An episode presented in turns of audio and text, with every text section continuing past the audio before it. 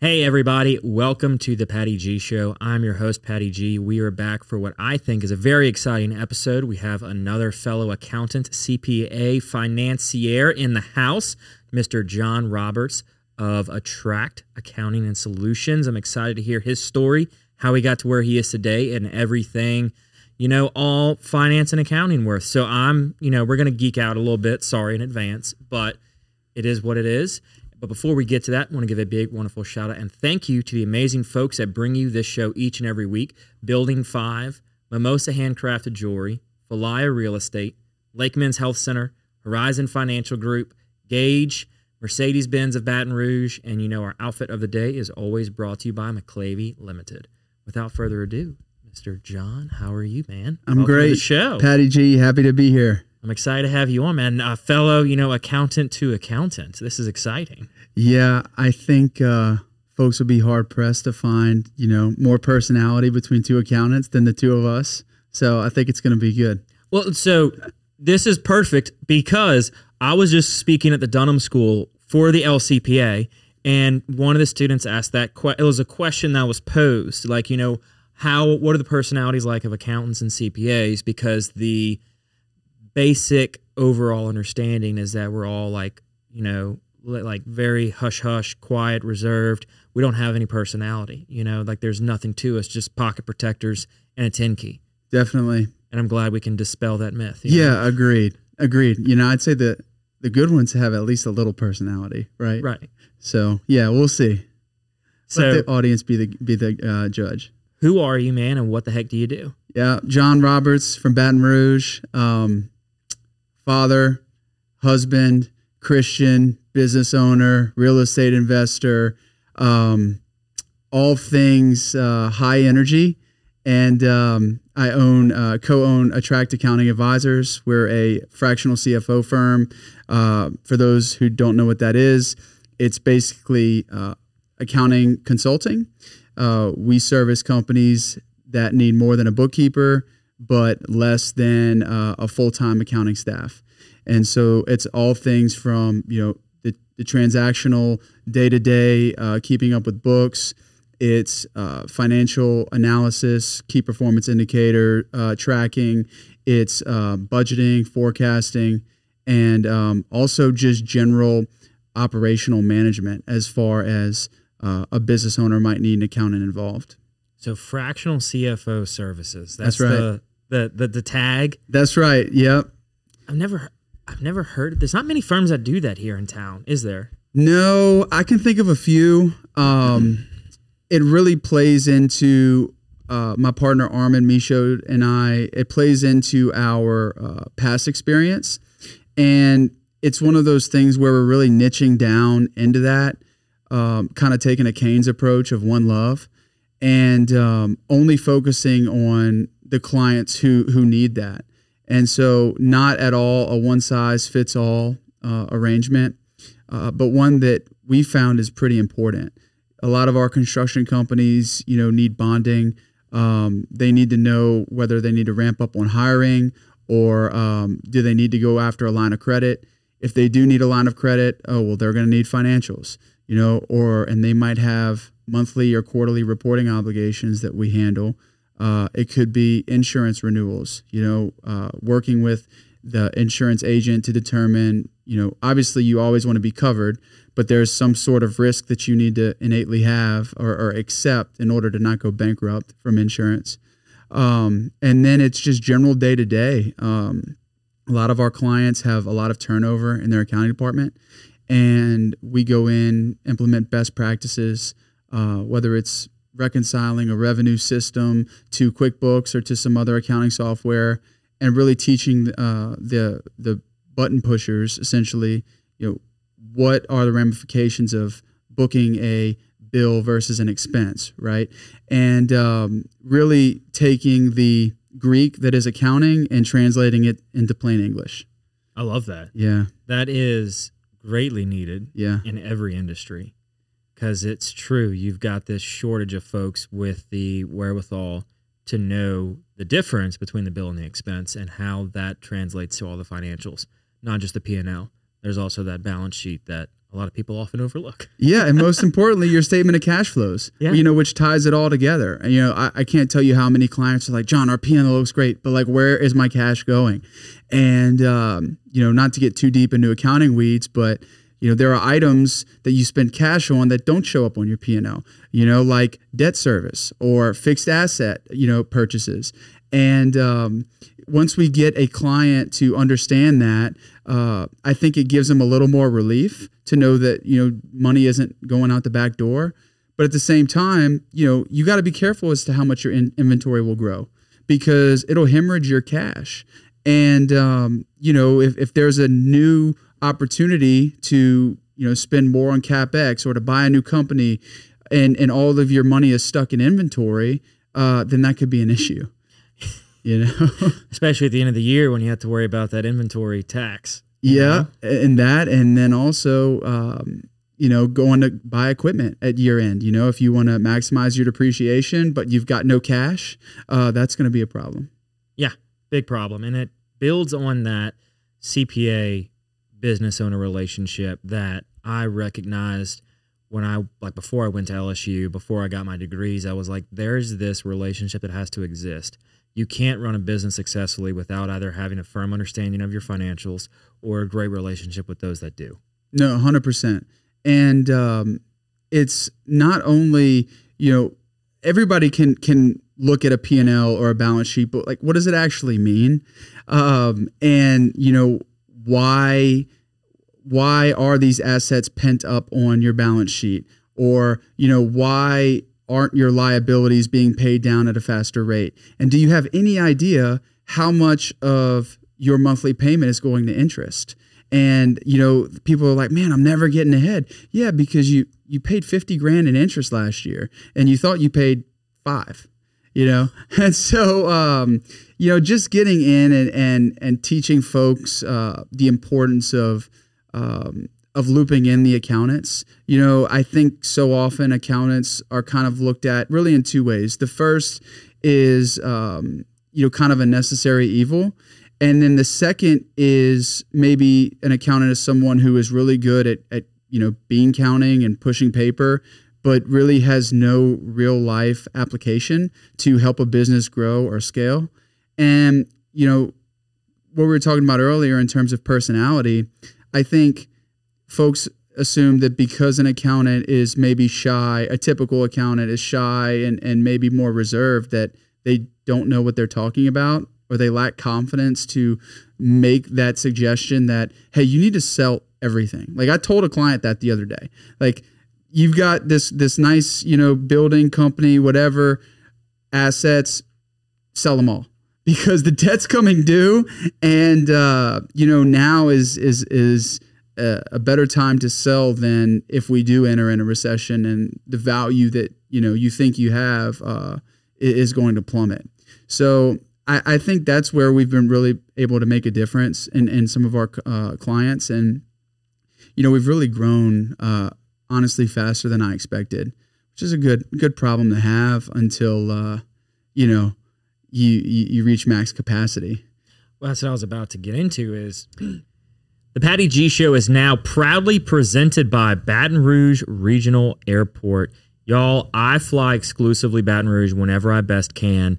And what they've got now since June of 23 is a nonstop flight from capital to capital, Baton Rouge Airport to Washington, D.C.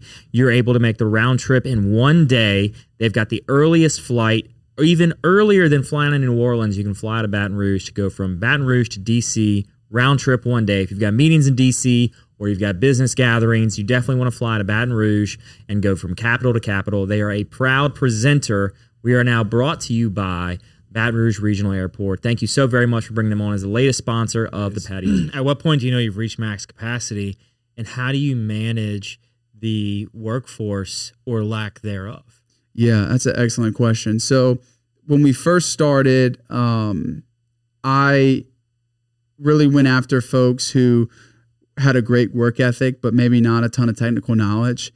And I felt that between me being able to train them and obviously keep an eye on them, and then also YouTube, uh, that you know these folks could, you know, get to the level of of um, you know being uh, as productive as possible as quickly as possible.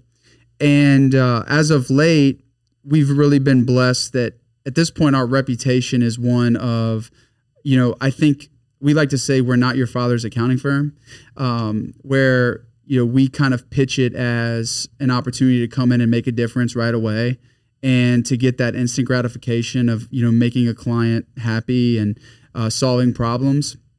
And so um, with just outlets like this and being able to to tell more folks about our company and then also the personal relationships that we've built over the years uh, we've actually been able to attract some really good talent.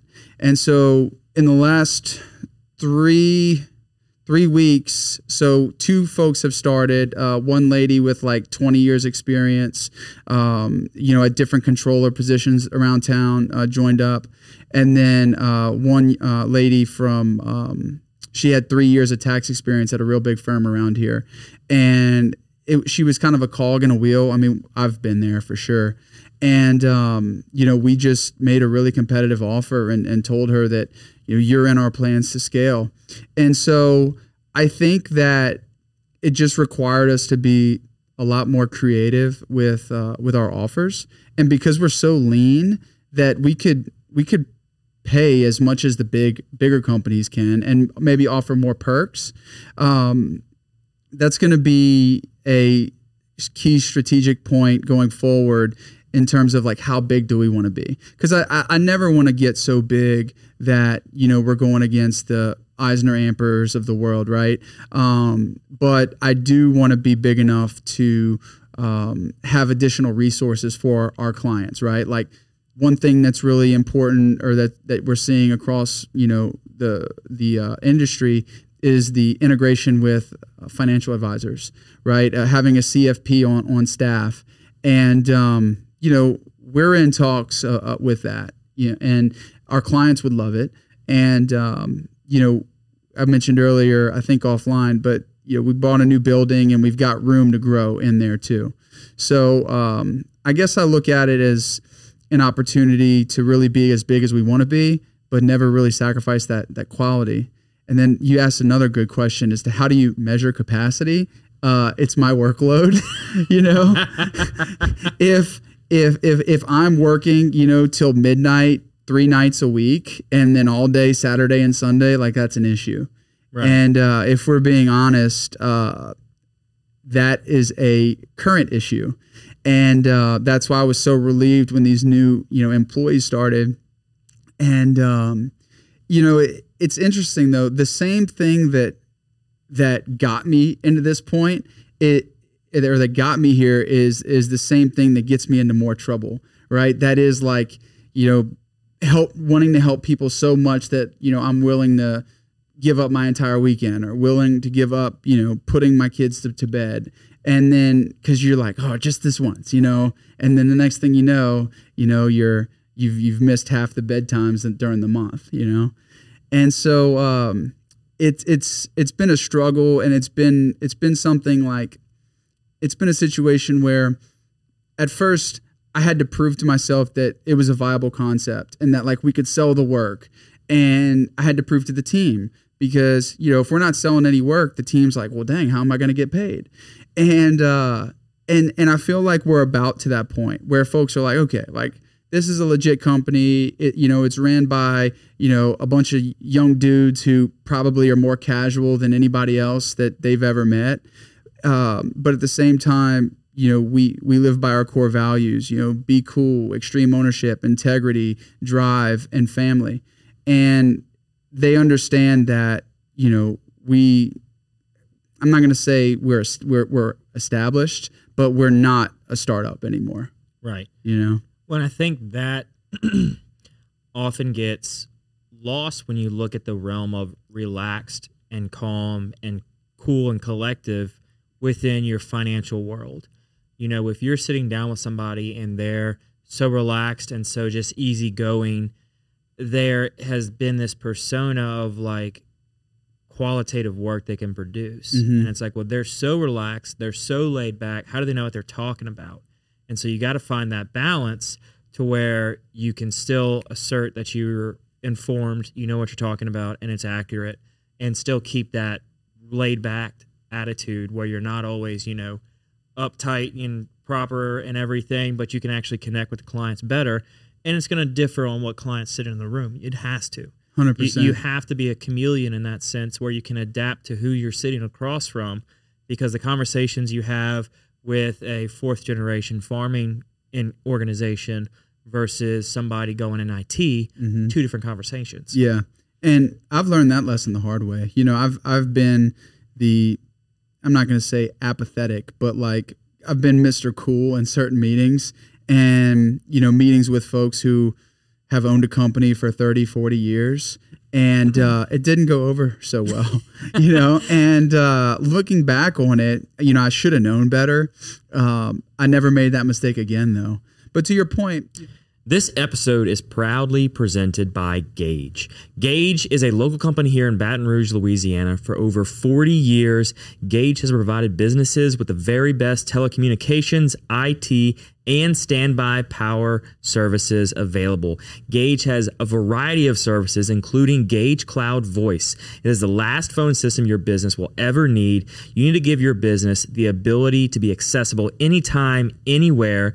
And with Gage's cloud based phone system, you'll be able to accomplish just that. Not only do they have Gage Cloud Voice, they have fully managed IT services that are proactive network monitoring, 24 7, 365, help desk, business continuity. They are there for you. What you're also going to need is some cybersecurity. Gage is there to safeguard your business from potential cyber threats, even when you aren't aware they exist. Gage also is power and leaders in standby generators. They are the number one Cummins dealer on the Gulf Coast and provide generators to homes and businesses of any size so you can keep life going. Gage, better connected, a proud sponsor of the Patty G Show. But to your point, you know, a lot of people look at, uh, you know, being uh, more relaxed as as being apathetic, and um, that's really not us. You know, we we're very to the point. I think, you know, people ask us what we think, and I never say it depends. Do you know what I mean? Like if somebody asks me a very complicated question and like I just say it depends and then stay silent, like I added no value, right? And so like what I like to do is I I'll say it depends, but comma. Like it depends, but like here are the different ways that we can approach this and and offer more value because you know it's it's famous for attorney speak, right? Like oh well, well what happens if this happens? Well, it depends. Well, you're not adding any value by saying it depends. And we always like to say Armin and I like we're willing to, to stick our stick our neck out a little bit for our clients. Like if, if I give some advice and I'm wrong, well if, if I feel like I'm wrong, I'm gonna go back and like validate. And and or I might tell the client, like, look, I'm not 100 percent sure about this. I think this is the way we need to do it. Uh, so let's proceed this way, but I'm reserving the right to go a different direction if we need to. And uh, I think so so often, you know, if, if we have an important meeting and a client comes to me and says, "Hey, you know, what do you think about this?" Ah, it depends, or I'll have to get back with you. They're like, "Man, I just drove over here for nothing," you know. So I'll, I'll I'll take your it depends comment because I use it frequently, but instead of saying it depends, but if we go X, Y, and Z, so I'll I'll they'll ask me a question. Oh, what are we thinking about? You know, going from one location to two, and or what do I think if I'm going to do this tax strategy? It's like, well, it depends. And my uh, follow up with them is always more information gathering, right? Yeah. You know, which we have to do. Yeah. It's like, okay, it depends. Well, what are you thinking about this? What's this angle? And so I'm like, I'm finding my answers to then say, okay, now that your beginning question was how do I ride a bike, and then I asked you all these other things, and now I know I need to I need to recommend this bike for you to ride mm-hmm. on your course through the countryside that you're going with your family of six. It's like you know, it- you start with what the client thinks is they just need a quick, immediate answer yeah, but because of how there are a lot of technicalities and everything within our, our field, you have to ask a lot more questions to get more information to then bring that like, okay, here's what we need to do. Here's that thought, planned out response. But yeah, those folks that are just like, well, it depends. Let me let me do some research and get back to you. It's like, okay, you're not to your point. It's like they're they drove this way. They blocked out time of their day. You got to give them something. You Yeah. know? So I'm always like, it depends on these other additional factors I need to ask you about. Hundred percent. And you know, speaking of, of growth earlier, I, I've had this realization like in the last couple of weeks that I only want to grow as fast as my staff can support it. Yeah. You know, like don't grow and then expect to backfill the staff. You know, we like to say, you know, we, we only like to hire guns. You know, like like I expect a lot out of everybody on our team. And I'm okay with the fact that I can find six guns uh, and and stay boutique as opposed to going on a hiring spree and or, or, or hiring spree and hiring 25 people and not really know what the quality will be. But my but my top line looks great. You know, I don't want to grow just to grow. You And know, I think that not just accounting specific, but for every entrepreneur, controlled level of growth. Mhm. We've had some amazing people sit in the spot that you're at, and they've gone down that path of we want controlled growth that we can manage Mhm. to make sure our product is not diminished over the volume that we produce. And with accounting, you can easily find yourself upside down while again, top line's looking great.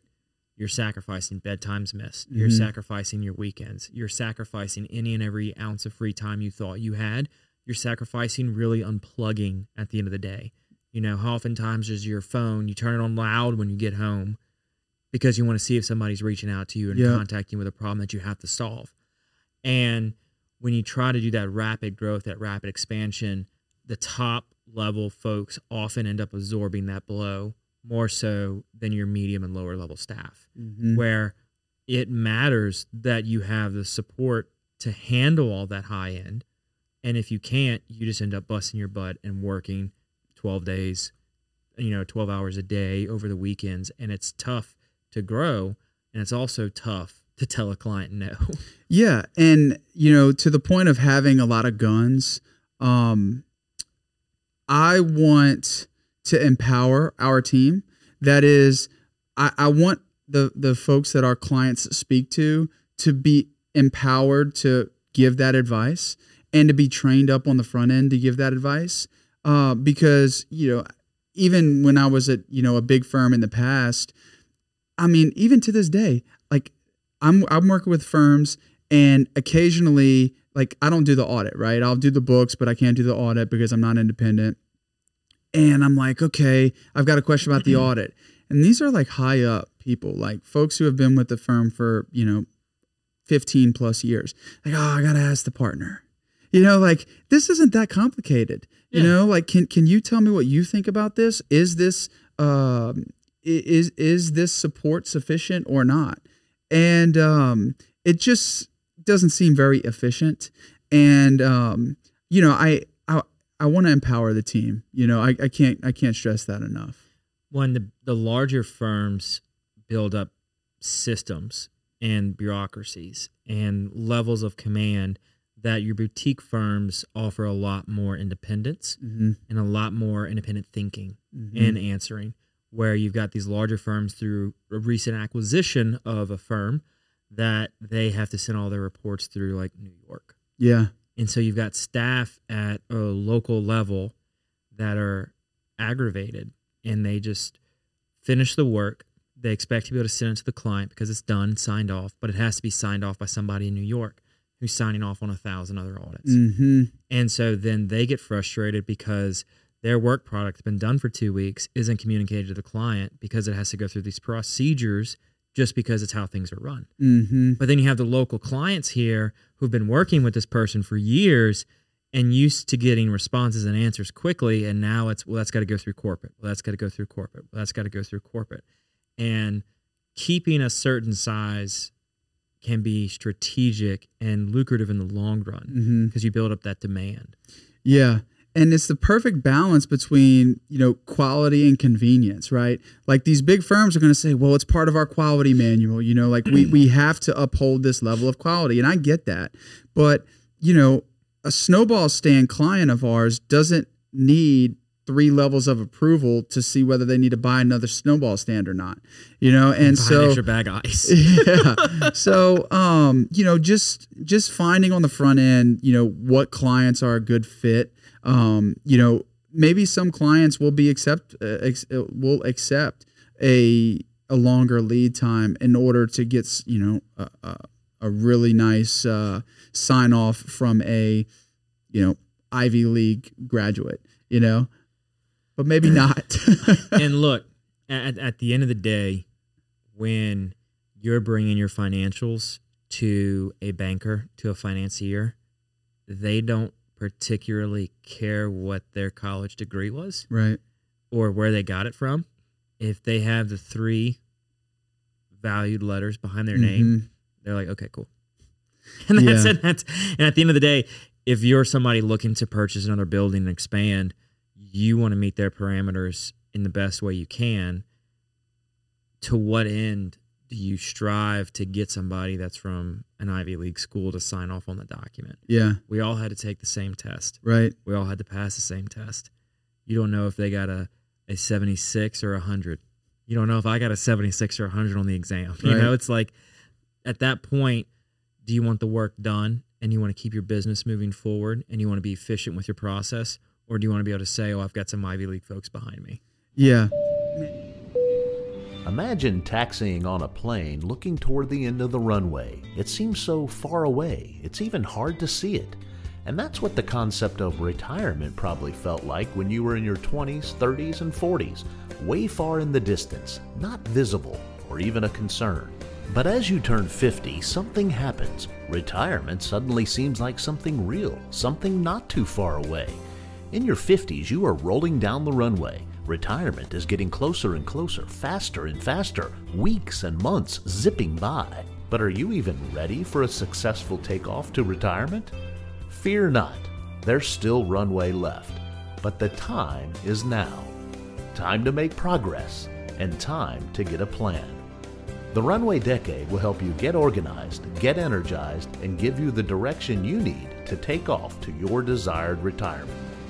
The Runway Decade, building a pre retirement flight plan in your 50s. Yeah, man, it's uh, it, it's interesting because um, you know, we have clients who you know they just want an they just want an answer. You know, they they want an answer now, and uh, we have to do our best to to uh, you know to to give them what they want. And a lot of times it's a time sensitive answer. And you know what I like most about where we're at in the boutique realm is I'm becoming really good friends with a lot of these business owners, and um, our relationship is is starting to transcend a transactional one. In that we're now starting to invest together, or there might be a deal that you know I come across that you know I can't afford, but I know that they can, and I know that they need the write off, and um, it's a win win you know, because my goal is to teach them how to save on taxes, let's say, uh, for example. And, you know, at the same time, I get the satisfaction of helping them, and then they're going to go tell their friends about me, you know? And so um, it's, it's cool that when we, you stay in the boutique realm, that you, you really develop, you know, relationships that are more than transactional. And it's all on what type of firm you want to build. Mhm. It is, are you after a tax practice that is high volume?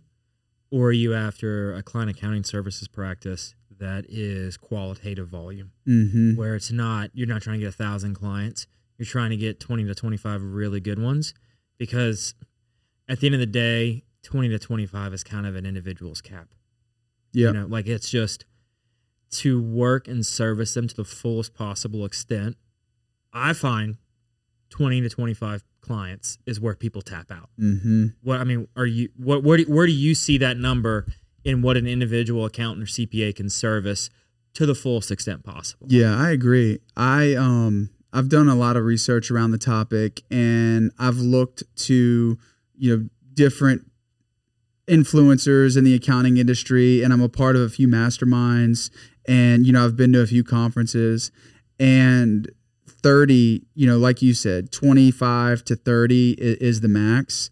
And um you know, it, it's my job as the owner to be able to sell a high level of, of service to the client from a margin perspective so that I don't need to have 40 or 50 clients, right? Um, and if if we have a client who doesn't want to pay the fees in order to be one of the 25, well then it's just not a fit.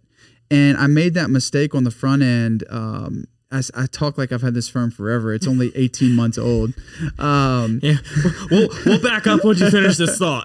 yeah, and uh, eh, but I, I look back at you know clients who I've kind of disengaged over the last few months, and uh, I wouldn't have even really had more than one conversation with them now.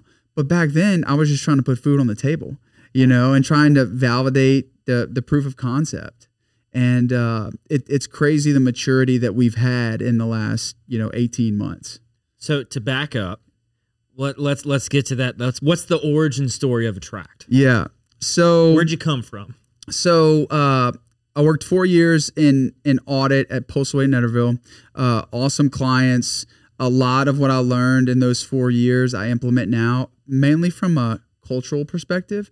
So Cane's was one of my biggest clients. So we'd go to Frisco, you know, every I guess quarter or twice a year, and um, I've, I've I've ripped out some of their uh, you know culture uh, knacks and uh, implemented them in, in our firm.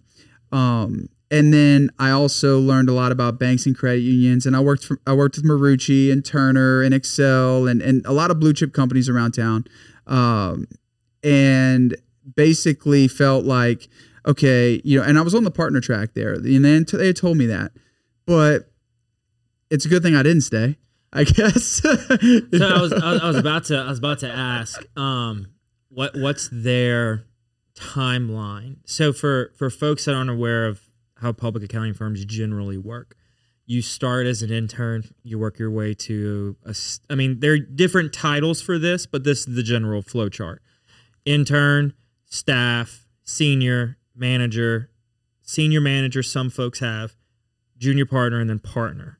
So, what was their timetable from intern to partner? Yeah, so for me, they told me when, by the time I was 32, which I just turned 32 last week. So, when did you start with them? Yeah, I started in 2014, so it would have been a seven year track essentially. So nine, 2014 was nine years ago. Oh yeah, I guess so. Wow, so time de- flies. Decade.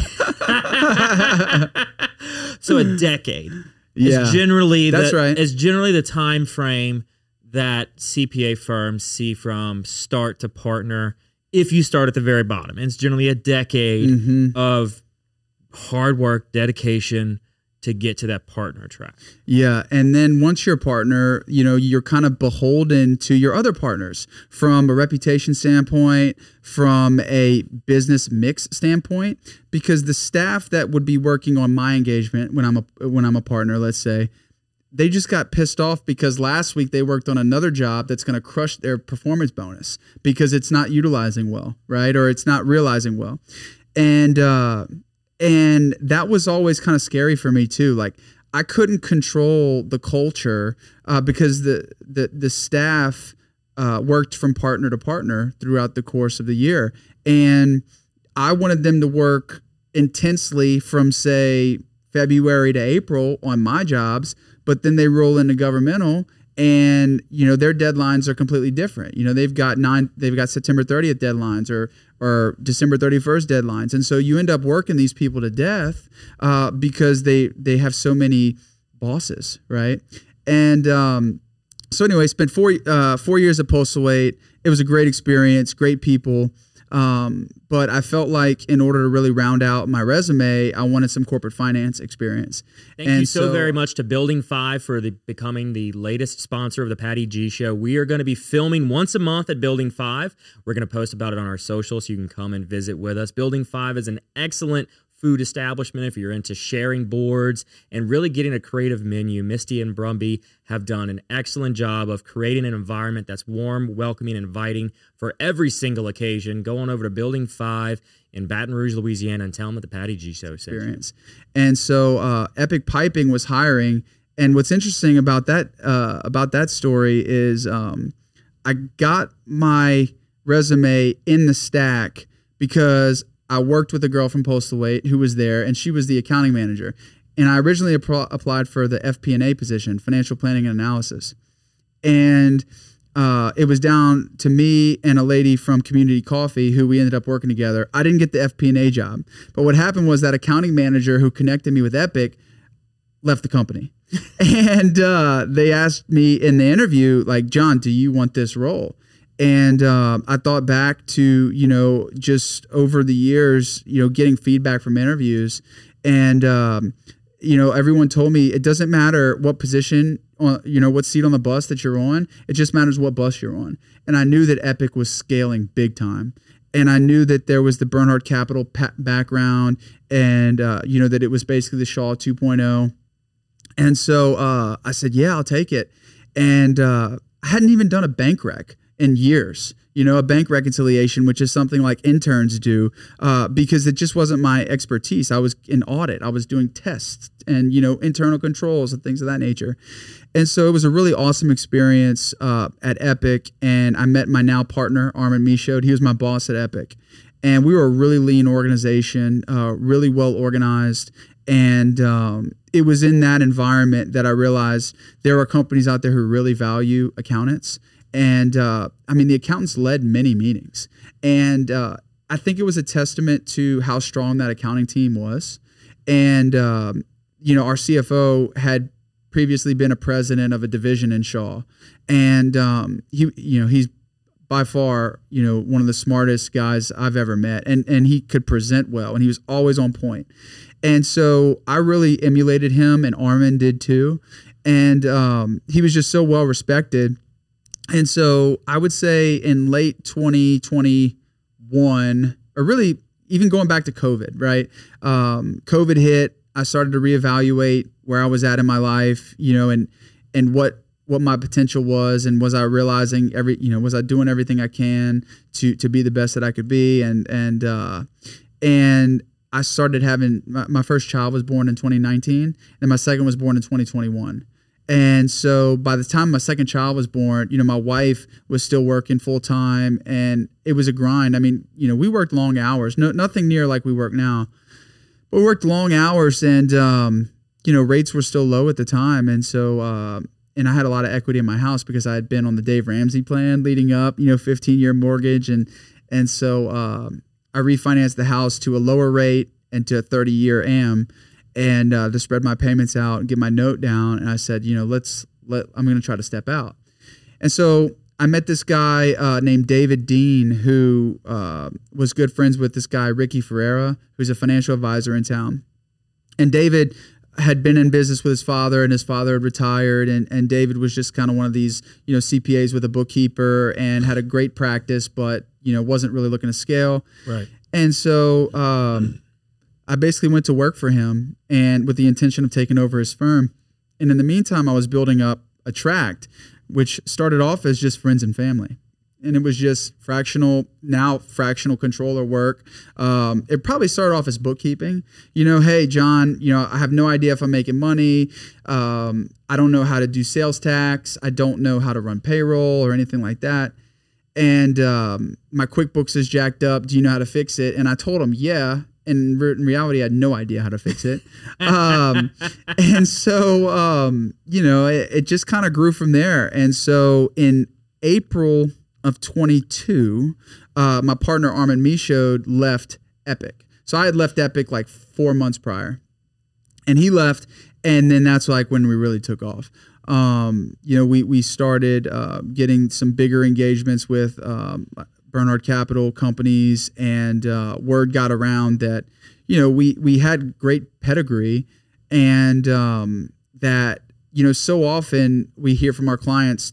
To your point from earlier, you know maybe they don't communicate the best you know the, the cpas don't communicate well or you know they're stuck in the 90s or you know they don't have systems that scale and so we decided to flip it on its head. You know, from the very beginning, we said that we were going to implement, uh, you know, the, this practice management software, workflows similar to Monday.com.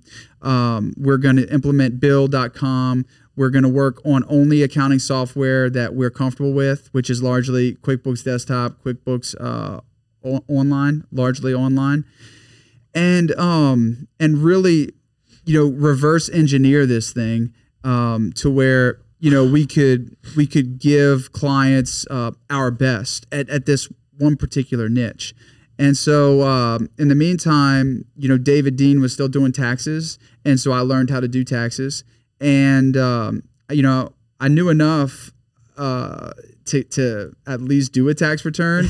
you know, I hadn't done any tax work since like 2015, 2016. I didn't even do my own taxes up to that point. But I really poured in and, uh, and leaned in, and David trained me, you know, really well. And there's a lot of stuff that I still don't know about tax work. Um, but YouTube is a great resource. As I mentioned, I joined these masterminds, and and that's really been cool. So, um, you know, today we're a team of 12. Uh, we have some assistance in Nepal as well that helps out with um, kind of the lower level stuff, expense classification, bank reconciliations. Um, they're even starting to do uh, some accrual uh, journal entries, which for those of you who don't know, uh, that means you're basically recognizing expenses when you incur them and not when you pay them, and revenue when you earn it and not necessarily when you're paid and um, and so it's been a it's been a great uh, progression so far. But as of late, I'd say probably the last two months uh, with the tax deadline and whatnot, I've felt like I'm spinning plates a bit. You know, oh let's keep this one going. Oh no, this one's about to fall. Let's go help out that one. And so um, you know, it's it's uh, it's a point where we need to make a strategic decision as to where do we go from here. You know? Yeah. So you mentioned in there a lot. Yeah. Which you've you've come a long way in a short period of time, which is fantastic. Yeah. And having that P&N audit experience is huge. You know, audit is one of those areas that you get to learn a lot about the why behind the organization and it Mhm. helps you kind of plan and project from there. But what you mentioned was having some remote workers outside of the country. So Yep. let's go down that area and how does that work? How do you make that feasible while maintaining in the ever digital age security? Yeah, excellent question. So it started off as um, you know just trying to find you know freelancers, and it was a situation where the freelancers would never have access to anything other than um, a bank statement and your client's QuickBooks account. And um, you know, never access to any personal identifying identification, uh, any PII information is the other I I was looking for, and um, and so essentially, um, you know, that worked out okay. It turns out the the freelancers didn't only work for me, uh, and I knew that Oh, they yeah, didn't You know, freelancers, they Yeah. only work for me, right? yeah. And so, um, but just being able to, you know, reconcile a year's worth of screwed up books, you know, it was a way to keep um, security uh, high and to keep costs down, and also a way for uh, us to stay efficient. And so that kind of morphed into where we're at now. We don't implement any freelancers anymore. Um, but we do implement this service in Nepal. Who it's it's an American company, and it's a friend of mine uh, who's also a mentor named Assis Asharia. Uh, he built up his own you know staff, essentially a staffing company, and um, from a security perspective, our IT guy has access to his computer to our subcontractor, and our subcontractor has the same amount of security that we do here. Uh, he, he he's signed off on allowing us to monitor it and all these types of things. And everything we do is cloud based, multi encryption, all of that. There's multi factor on everything, and uh, our IT guy is is very familiar with um, what what it takes to to stay secure there. And uh, he doesn't do any tax work either. Our our subcontractor in in Nepal, and um, so you know there is language in our engagement letter that allows us to do that, and uh, it's quite common. I mean, all the big firms are doing it, and they all have that same language. Right. Um, and you know we're upfront with our clients, uh, and we let them know like, hey, you know we're scaling to be a virtual firm. We do have help i- overseas, and you know here's the here's the steps that we're taking to maintain your your privacy and make sure that you're protected. And so it's been great for us because you know these guys, this one guy in particular, the subcontractor, you know we pay him I think maybe two thousand dollars a month and he performs like someone who we would pay 5000 or 6000 a month yeah. and what's what's great about him too is he he's really a manager and he is uh, ready for more junior staff to build up underneath him. Um, and so, you know, I think that's the future of our firm.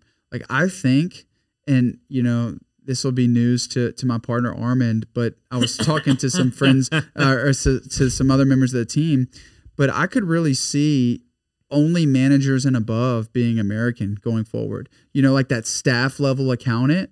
Um, these guys in Nepal have master's degrees in accounting. I don't know how it translates, but I do know that they work very hard. They understand privacy and security, and they're vetted by the staffing company, right? Um, and in a digital age, you know they they'll link up with us. Uh, typically, 8 a.m. our time is like 5 or 6 p.m. their time, and you know we have team huddles every day, and those guys are on it. Um, so I think it's a it's kind of a, a secret sauce for us at our level because all the big firms are doing it, all of them, and uh, but no one at the boutique level has that relate, and that's just a luck grace of God, like that I met someone who could, pr- could help me, you know, in that realm with staffing. Yeah, I mean, because that is an absolute challenge in our industry is staffing, Mm-hmm. because they all, one way or another, decide to go work for a big four, and they work for a big four. Generally, your your your four year lifespan's about the where they most tap out Mhm. because they recognize they've got a lot of great things going for them, but when you're in tax or you're in audit or you're in another particular field, it's all you do. Mm-hmm. Like you said, you hadn't touched tax returns since 2015 mm-hmm. you know, and you've got these hours that they just have to get the work done. right, The work's got to get done, but it's very attractive to go work there because of X, Y, and Z. And so when you realize that you're after something different, then when you get people leaving the boat and they're like four or five years into their career. mm-hmm. And so it's hard to find those entry level folks to do that entry level work that's ever so needed because everybody's getting off to a bigger firm when you're a smaller firm and you only have so many resources to go around. Mm-hmm. Welcome to the brand new Falaya mobile app. We took all the same tech that's helped hundreds of people sell their homes themselves and packed it into an easy to use app for your phone. When you download the Falaya mobile app on either the Apple or Android App Store, you'll immediately be able to see the power of this game changing tool. From the seller's dashboard, you can navigate to all the information that you need. We intentionally separated everything into key groups, such as tasks to be completed, buyer leads for your listing, and contact information for everyone involved through closing. When you get an offer on your property, you can simply review and respond all within the app. No matter where you are in the world, you'll be able to monitor everything that's going on with your property from listed to sold. It's truly the power of Falaya in the palm of your hand. Download the app and see for yourself. Falaya, it's real estate reimagined. Yeah, you're right. It's so competitive, and and we're very mindful of um, recruiting. And you know, I'm going to speak at Beta Alpha Psi, I think next week at LSU, and um, I think we're our pitch is like I said earlier, not your dad's CPA firm. You know, I sorry, I think that for us. Um, you know will come off as an opportunity for folks to make just as much money as as big four but be able to scale your knowledge that much quicker and um also you know we have young kids too right? And and so we understand the importance of balance. And you know i'm not going to say like i have the best work life balance but i'll be damned like my staff will have a better work life balance than i do um, because I took the risk, you know, and and uh, and the buck stops with me, and and so I want them to have the best experience, um, and I think me being so near to that that I guess point in, in life where you know you're you're newly married or you're having kids and and and I can relate to that. And well, you know when I was at you know these big firms or or even bigger companies, the the the relatability it just isn't there. And um, I, I think for us, you know, that's kind of our another one of our uh, you know defining factors. Yeah, you lose a little bit when you take 10 to 15 years to get to a senior partner level where you're making those decisions from the staff that are there in their early 20s. That's right. You know, they're worried about nowadays maybe settling down. They want to travel, which means they need remote opportunities. They want to start a family, which means they're going to need some flexibility in the timing. Or they've got young kids, which means they need even more flexibility in timing. So you run into the situation where you're almost unrelatable mm-hmm. to a degree of, well, what do you mean you can't just come into work at five or six in the morning and get this stuff done? Like, what do you talk? What do you have? What do you have to do? Yeah. It's like, well, I've got a kid I got to drop off at either daycare or preschool. You know, and it's like, oh well, my kids are driving; they're self-sufficient. You know, I don't have those same burdens, and it's hard to establish this. Here are my needs. Can you see that? Mm-hmm. You know, and it starts on the front end too. I mm-hmm. mean, you know, I I always try to tell the staff, it's like, I'm gonna load you up. You know, like you you need to tell me when, but when you say when, I'm not gonna push you any harder because like I understand that, you know, like for instance, a staff member calls in sick, I got it. You know, I can pick up the slack. Now, on the flip side, John can't ever call in sick. Do you know what I mean? And and yeah. so that's the trade-off. Like I'm not going to expect them to work as hard as me uh, because I I get more reward. To be quite honest. Now, if if they want the same amount of reward and they can match the, the work ethic and the drive, then we're going to make it equitable. Um, and I think that comes into comes down to leadership. You know, like being able to to you know treat everyone fair but not the same. Uh, I think that's the problem with big organizations too. Is they treat everyone the same. They think fair is the same, and it's not. Like that's what happens with these high performers at these big firms. They get treated the same as everyone else, and in reality, they're going above and beyond, and their bonus is capped. But it shouldn't be capped because they're you know pro- providing a much level, a higher level of service to their clients and um, and so for me, in, in terms of growth, I, I don't want to ever be so big that that part of our culture gets lost. Yeah. You know, like where I'm only tracking scorecards. Like I want to see, uh, you know, I want to talk to the clients and see how they feel about the staff, and uh, and that's how we can really maintain that true quality.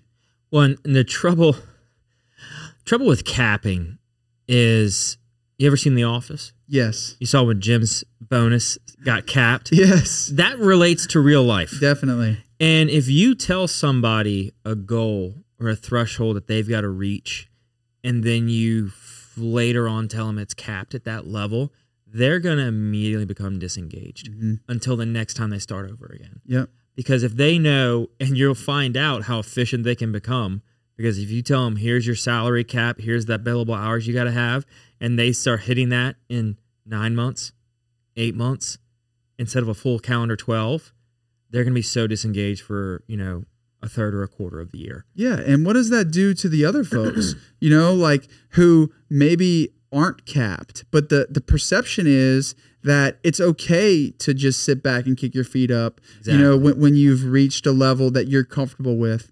And, um, you know, again, that that's leadership, you know, and, um, I I am really happy. Like I'm so blessed to have learned from some excellent leaders. You know, um, a, lot of my college football coaches. I, I played football at Southeastern, and all of my college football coaches from when I was at Southeastern are doing huge things right now. Like Ron Roberts was our defense uh, was our head coach, and he's now the defensive coordinator at Auburn. Pete Golding was the defensive coordinator at Southeastern, and just recently he was the DC at Alabama, and now he's at Ole Miss. Uh, Patrick Toney, who was our GA, he's now the def- uh, defensive backs coach at Arizona Cardinals. My position coach, Karl Scott, was at the University of Alabama. Now he's at Seattle Seahawks. And so I learned from these guys who were just excellent leaders. And um, I just I had opportunities that not many people in our industry have. And um, you know, they used to say like it's amazing what happens or how successful you can be when no one cares who gets the credit and that's how we run our organization as well. You know, I don't care. I don't have to tell everybody on my team how good I did with a certain client. Um, but you know, if you let your ego get the best of you, uh, it, it's gonna it's gonna come to that, and and the team suffers and the client suffers. And when our position, you have to be well. it doesn't matter who gets the credit and the credit goes rightfully so where it needs to be, as an owner, to your point, the buck always stops with you. Mhm. So if something bad happens or my team had a mess up, I'm always on the phone with the client. Hey, here's what happened. And it's not like, oh, John messed up. It's like, no, no, no. We messed up. Here's how we're going to fix it. X, Y, and Z. You got to take it out. Talk to me. Mhm. Like it's we you as a leader can't be like, oh, well, no, that was that was all John. John did all that. Like you got to talk to him. He messed up your books or whatever. Mhm. It's no, no, no. We recognize that there's an issue. We're gonna resolve it. And what, tell me what you need to tell me. yeah, It's like hit hit me with it. Don't Yeah. hit the staff with it. We manage internally how we resolve problems. Mhm. Like you don't, as the client, need to go and yell at my staff. yeah, and that's yell at me. yeah, that's extreme ownership too. I mean, that's our core one of our core values. You know, everything that happens in this firm is my fault. And as our staff come along, they're starting to develop that mentality as well. Um, and it's it's easy to say like, oh, uh, you know, is it really your fault, John? Well, clearly because I didn't train them well enough. And if they weren't trained, how could I have, you know, figured that out on the front end? Well, did I really do everything I could to double check their work? Or was I too busy selling other work? Yeah. You know, and and and looking back, you know, maybe that was an issue. Maybe John was too worried about business development and, you know, maybe not didn't spend enough time on staff evaluation and uh, or on the front end in the interviewing process john should have had a process to to catch this this poor skill or this poor habit that you know this employee had and you know i'm finding that um, if if if we continue to have a culture of of high achievers uh, the people who we want in the boat are gonna up their performance you know like they, they're gonna get what like Saban said it best. Like mediocre people or high achievers don't like hanging out with mediocre people. And and my goal is to not have any mediocre people. If I only have 10, you know, dogs, like we're going we're going with 10. You know, I'd rather fight with with 10 dogs than, you know, 30 people who, you know, aren't going to be there when I need them right. you know so i, I really take a lot of sports uh, analogies and a lot of sports lessons and apply it to accounting uh, which is funny because you know maybe you'd see that in a construction company but not an accounting company Yeah, you don't hear about a lot of football players going and starting their own accounting firm. Yeah. It's uh, not the common theme for accountants, you know? Yeah, man, there's so much to learn about life in sports, though. You know, and and uh, and even, you know, whether you like Saban or not, like the dude is a living legend, and uh, I just I just find myself like looking at footage of him and and and how he he manages his team and you know his mantras and it takes what it takes and like he jumped on a reporter uh, I don't even know if it was recent or not but he jumped on a reporter saying like how important is it that you get you know your young guys to play this week? And he says why do you think they're going to play? You know do you think that this team that we're playing against is so poor that you know we're going to have our cleanup crew in on the second quarter which means like your second and third uh, string? And he said see that's the problem with with the media and even members of our team. Like they underestimate the opponent. And i never underestimate my opponent. And honestly like my opponents I'll, I'll never talk bad about another firm or anything like that because there's so much work to go around. I mean So much. I, I am just i'll be honest at first i had a, a you know a, a mindset of, of lack like not one of abundance. And i'm like man i gotta go after you know so and so who who who uh, specializes in construction. Like i want all their clients. And in reality there's so much work to go around. Like now i see why these firms merge ernst and young. You know what i mean? Like there was ernst and there was young. You know they merged together. Um, because there's just so much opportunity out there. And uh, i you know I, I guess getting back to saban though like i'm not going to underestimate you know my opponent or even my client.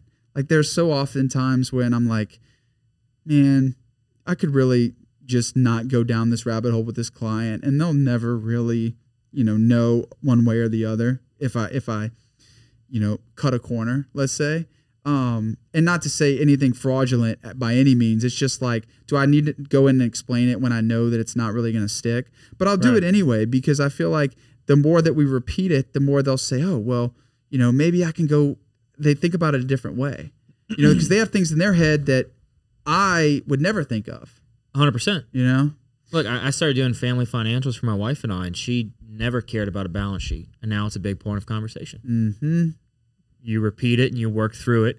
And at the end of the day, they recognize the value you're trying to offer is worthwhile. hmm And I think you know a, a concierge approach. You know, like like Bree Boudreau was talking about. I, I think that's where we want to be. You know, I I only want to work with tax clients who will buy a tax plan. You know, I don't want to just do your tax work because at the end of the day, you're going to get mad at me uh, when you have to pay a big tax bill, and I'm going to say, well, we should have planned better. But in order for us to plan better, you know, a you would have had to you know step out of your of your comfort zone in terms of you know investing in this or that and maximizing depreciation and you would have had to pay for it because it took me a long time to figure out these strategies and more importantly um, it it took a lot of effort to personalize it to you and so um, you know i we're not for everyone. I went to a, a 368 uh, some assembly required last week and this guy bill depaula got up and he's the he's the ceo of a swamp dog which is looks to me like a like a, a franchisee restaurant investment company and they got a bunch of different brands. And he said you know the best way to build a brand is to build a repellent one one that doesn't attract everyone one that repels people. And that is to say like to build a brand that is not for everyone um, because essentially you want the loyalists to stand with you. Like you don't want the populists. You know you want the raving fans the loyalists. And if that means that you know a client doesn't want to pay our rates um, then that's just how it goes. You're just not a fit you know? And that is a strategy that allows you to really offer the best level of service. mm-hmm. Because at the end of the day, I know for every hour I'm billing, I provided value, and the client sees it. And when they see it, they're going to pay it mm-hmm. because they recognize what is brought to the table and what they gain from it. And it's a mutual agreement that we're fair and equitable. Definitely Patty G Show is proudly brought to you by Mimosa Handcrafted Jewelry. Mimosa Handcrafted Jewelry is a local business right here in Baton Rouge, Louisiana. They create handcrafted jewelry for everyday use, that special occasion, whatever it may be. Gentlemen, they've got amazing jewelry both for male and female. Everyone is their audience. You know, after years of experimenting with everything from ceramic jewelry, glass beads, and enamel, they've settled in on the ancient art of lost wax casting is their main form of creating their work. They cast everything in bronze, sterling silver, and 14 karat gold. Every step of the way is done here, right in Baton Rouge, Louisiana. Proud, proud sponsors of the Patty G Show. Mimosa Handcrafted Jewelers. Get out there and tell them that Patty G sent you, and they're going to take great care of you on your next order. definitely So, John, before we get you out of here, we do have to ask you four questions we ask every guest. So, the first one being, what is something you did as a kid you wish you could still do today? Pick up basketball. you know, I uh, number one, I don't have the time. Uh, number two, my body would probably not react as as well. Um, but uh, yeah, just getting with your buds and, and playing pickup basketball. That was a lot of fun as a kid. Yeah, I was never basketball was never really my sport, Yeah. but sports in general, you know, being able to play with your friends in the backyard or at the neighborhood park is something that we kind of lose as we get older. Yeah, and travel baseball too, dude. Like traveling around and playing baseball with your friends, like you know, four games in a day, and your dog tired. But man, it was awesome. Yeah, I uh, was never a travel ball, but I see those kids and I'm like, I just don't. That's got to be a lot of fun at that age. Yeah, definitely. So you've been in industry, you've been in public, and now you're an owner. What are three lessons you've learned along your way? Man, um, I think number one is is the golden rule. You know, treat others how you want to be treated. Um, I think number two, you really have to be in tune with your ego, um, and understand, you know, that the thoughts in your head are not you. And you know, when you get control of that, uh, you can lead yourself better, and then you can lead your team better. Um, and then the third, you know, Bill DePaulo, like I mentioned earlier, you know, he he said it best that everything that you want is on the other side of fear.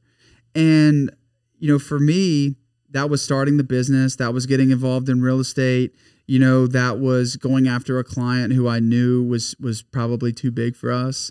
And um, you know, it's just a matter of uh, you know believing in yourself, believing in your processes, and uh, and just going after it. Yeah, absolutely. So, what is something you love about Baton Rouge? Man, I think the opportunity because because like I would say even personally, um, it's been easier than I thought to grow the business. It's part in, part to the fact that you know the people here will be a fan and and tell others about you know the the firm and the vision and the product. Um, but I think we are in an area where it's easy for high achievers to get what they want.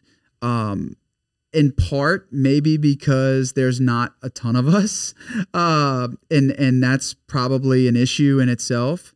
But for me, I mean, I'm I'm talking to folks who I would have never thought even would have known my name at this point in my career, and um, you know, I, I I find that Baton Rouge is a place that is big enough to where you could really make, you know, a difference and make a good living and and and you know provide a high level of service, but it's small enough to where you don't necessarily have to buy a bunch of marketing ads to to get the word out and uh, so it's this nice niche of of giving the the right amount of uh, of reward for for risk.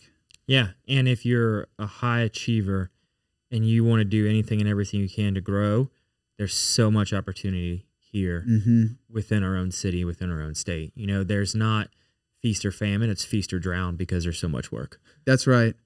Yeah, man, it's um it, it's been great uh, to get in with the the business owners of Baton Rouge, and uh, there's a lot of smart people around here, and uh, you know I think sometimes you know Baton Rouge uh, isn't the most tech forward or you know the most cutting edge ad- adapting new technologies, but I think there's a lot of people who work really hard and there's a lot of people who will go to bat for you. And um and honestly like even bank relationships you know? Like there are so many awesome banks around here that will help you scale if you've got the right you know pieces of the puzzle together. And um i just don't really feel like a larger market you would you would get that same support Yeah, you'd almost be kind of lost in the sea of folks that are there. And here, it's quickly attainable to be somebody. mm-hmm. You know, that people, like you said, they now know your name and you've been been in business for 18 months. That's you know, right. that stuff happens. It's possible here in Baton Rouge. So, for the final question, man, what can I do to help you? man i think just get this podcast out you know uh so often a lot of podcasts are built a- around the individual. You know i think we talked a lot about the business which is more important to me. And um you know i i think that you've had some amazing entrepreneurs come through here already. And um you know just being able to be on the same platform is is is really uh humbling and uh it's exciting. And so you know the more this podcast gets out, the more the the shorts get edited, the more I could share it. Uh, you know that that's going to be awesome. And what an awesome time capsule too. Oh, yeah. You know, like we're gonna look back on this. You know, we got a lot to talk, a lot more to talk about.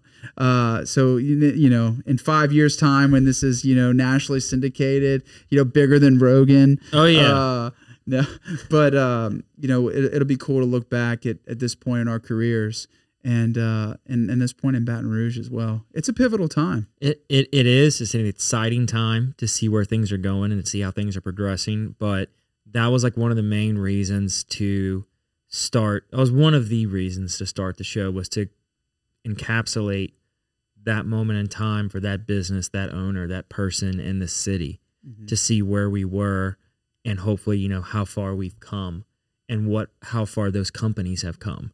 You know, it's like what we can do here is create and share a moment in time that will last and be around forever. Definitely. So, man, I appreciate your time and coming on the show Thank today you. and sharing your stories. Yeah. Um, it's been a blast. It's always fun to sit around with another uh, fellow accountant and CPA that's able to have a similar mindset and mentality. It's nice, it's refreshing. Definitely agreed, man. It was great. Thanks for having me. So thank you so much, John, for coming on, and thank you uh, everybody else for watching or listening to the show, whatever platform you consume us on. Look, having a relationship, knowing your ABCs, your attorneys, your bankers, and your CPAs is more important now than ever, and COVID was proof of that. So if you don't already have a good working relationship with your CPA, you're looking for a new CPA. There's a lot of us in town. Reach out to us, and like John said, not everybody's going to be a right fit. So find somebody that fits you for where you're at, what you're trying to do. It could be one of us, it could be neither of us, but find somebody that's going to fit you where you're at, fit your need, and really take you to where you want to go. So thank y'all so very much for listening. This has been the latest episode of the Patty G Show. We're out. Thank you to our wonderful sponsor, Lake Men's Health Center with Our Lady of the Lake Physicians Group. Guys, I know it's tough to get out and go to the doctor. I know it's challenging to find time in our busy days, but I promise you, signing up to be a part of this group with Dr. Curtis Chastain and Dr. Tyler Boudreau, you won't regret it for several reasons, but most of those being the fact of the time it saves, where you're able to get in on the same day, get that appointment done, and spend that time you need to talk with them about what your health goals and concerns are, as well as ensuring that the financial investments you have, you will be able to live out and see those come to fruition. So if you're an investing guy, you know all about and planning for the future and investing in the future. There's no other more important thing to invest in than your health. Make sure you go check them out. Our Lady of the Lake Physicians Group Men's Health Center and tell them Patty G sent you. McLavy's Limited, a proud sponsor of the Patty G Show, has been serving the Baton Rouge area proudly for 40 plus years. Gentlemen and ladies, if you're shopping for your man, there is no other place in the Baton Rouge area to get your clothing, whether it's game day needs, everyday needs, business attire, formal attire, whatever you want. Go over there, see Frank and Ashley. It's a father daughter duo. They do incredible things in their store. They will outfit you from as simply a shirt. Thank you, you to Mercedes Benz of Baton Rouge for making this show possible. Nick Pentis is a past guest. We love having him on. Listening to him talk about the culture they have over at Mercedes Benz of Baton Rouge is really an incredible thing to hear. How they treat not only their employees, but every customer that walks through the door. You are more than just a number to them. They're going to give you that white glove concierge service every step of the way. They're going to make you feel like family and take what can be a stressful time in people's life, shopping for a car. They're going to make it so enjoyable and so pleasurable. You're going to want to go back there time and time again for every new vehicle. Thank you so very much for Mercedes Benz of making this show possible future.